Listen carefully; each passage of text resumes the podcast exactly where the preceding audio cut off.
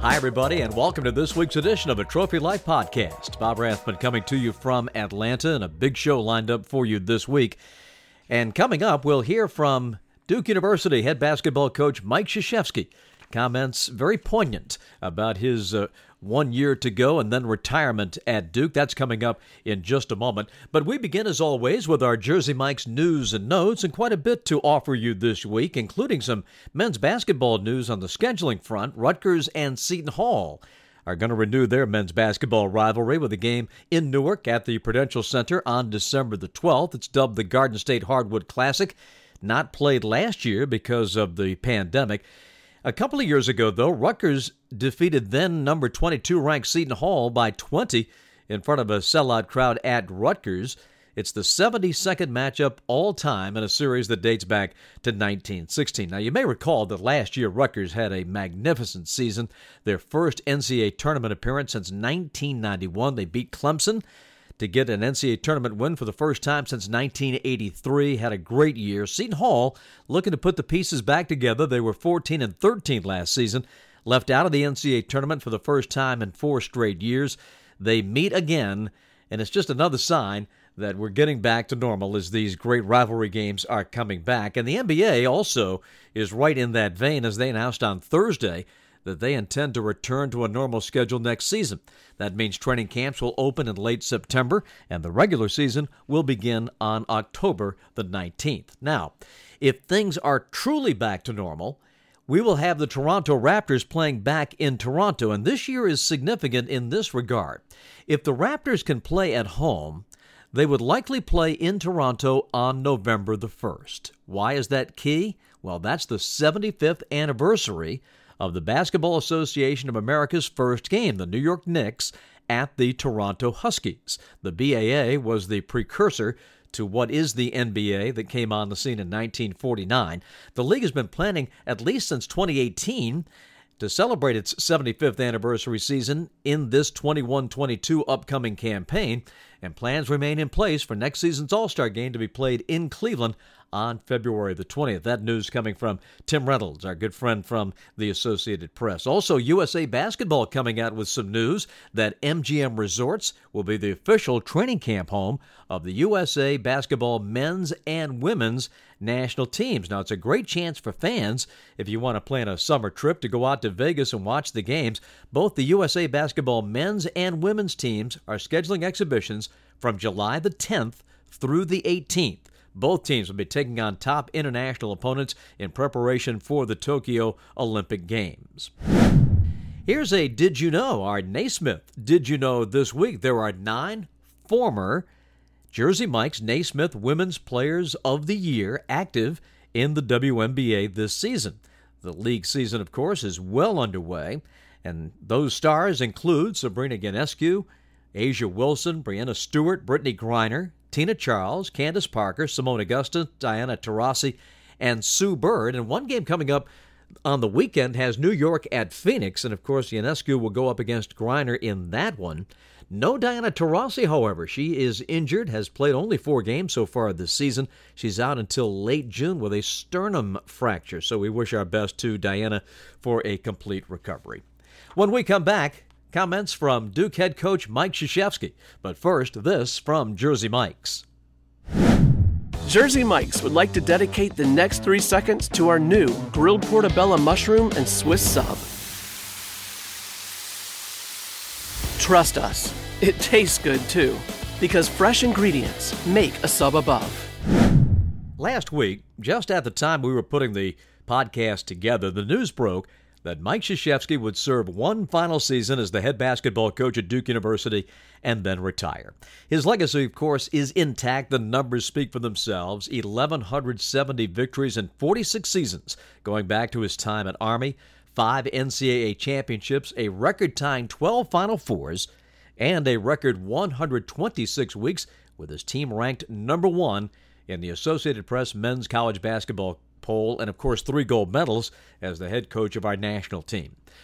Coach K's title count is second only to John Wooden's 10 at UCLA. No other active Division I men's coach even has as many as three following the April retirement of Roy Williams over at North Carolina. Mike, of course, is a three time winner of our Werner Ladder Naismith Men's College Coach of the Year. He took the honors in 1989, 1992, and 1999. He and John Calipari are the only three time winners on the men's side. Last week, Coach K gave his press conference at Cameron Indoor Stadium. And in lieu of a guest this week, we'd like to take you back to that and let you hear from Coach K. He speaks on opportunity and belief. Most of us get a certain number of opportunities, some of us get more than others. The best opportunities are the opportunities that are backed up with belief. You know, my mom told me when I was in high school at Weber, she said, Michael, whenever she had something important, it was Michael. Michael, always be with good people. And I followed her advice my whole whole life. And so when I was at West Point, how lucky can you get? I'm at the greatest leadership school in the world, the greatest character building school in the world, and I'm playing for one of the greatest coaches of all time in Bob Knight boom, boom, boom. Those aren't punches that knock you out. Those are punches that give you that leadership character, the knowledge of playing for, you know, a brilliant, brilliant coach. How lucky can you get? I can get a lot more lucky. I get to serve in the Army, and uh, after I do my service and the Coach Knight gives me an opportunity to go to Indiana and go to graduate school. I'm there for one year. They have one of the greatest teams of all time. I learned there. And then at 28, you think Scheyer's young. He's 33. I was 28. Although, you know, more handsome you know, at that time in my life. And, uh, in my opinion, Marcel, not in your opinion.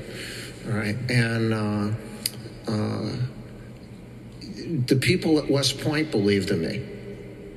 I got that opportunity, and as a result, we turned around a 7 and 44 program into a 73 and 59 program. And then you get lucky again. Yeah, interview for the Duke job and uh, the guy who had the most belief in me was Tom Butters. He really believed in me. And he believed in me multiple times. And he gave me this opportunity. And after three years, most people wanted that opportunity to go to someone else. I guess that's a nice way of saying they wanted to get rid of me. But not the guy who believed in me. Not the guy who believed in me. My opportunities were followed with belief. The best, the very best. And we started all of this. All of this. And then in the mid 90s, I got extremely sick physically, emotionally, mentally, and was going to get out of coaching. He believed in me again. But there was another guy who believed in me. His name was Keith Brodie. He was my second president, and I've had great presidents. Keith Brodie was in my 41 years here was the best person I've ever known. And during that time of presidency, he believed in me. He should. We won a couple championships and all that. But he believed in me in one of my darkest hours. For those months of rehabbing and getting better, he believed in me every day. Another opportunity wouldn't have taken advantage of it without belief, strong belief. In your darkest hours, and that, it's not just about opportunity, man. It, it, it's about someone believing in you. 77 games later, three Olympic gold medals, two world championship. That belief turned into this. And so for me, the opportunity to coach here at one of the great institutions in the world and be around not good people, but great people has made me, Mickie, my family so much better. The biggest opportunity I've had in my life and the people who have believed in me the most are my ladies, my wife, and my three daughters have made me so much better. They've been there in those dark days, those dark nights, those celebratory times too. They have always believed in me. Thank you. Thank you and thank. I want to thank. Um, this is not a, a, a day for thanking everybody because it's not over. But today it's a it's a day to thank you all. Yeah, I'm a lucky guy, and I'm I'm gonna, we're going to go for it as much as possible, as much as we can this year, and we're going to try to return this place into being what it's supposed to be and then we'll be able to walk away. If you were listening carefully, you heard Coach K get emotional multiple times when talking about his career, including about the late athletic director at Duke, Tom Butters, who hired an unknown Krzyzewski back in March of 1980 and stuck with him after consecutive 17 loss seasons early in his tenure.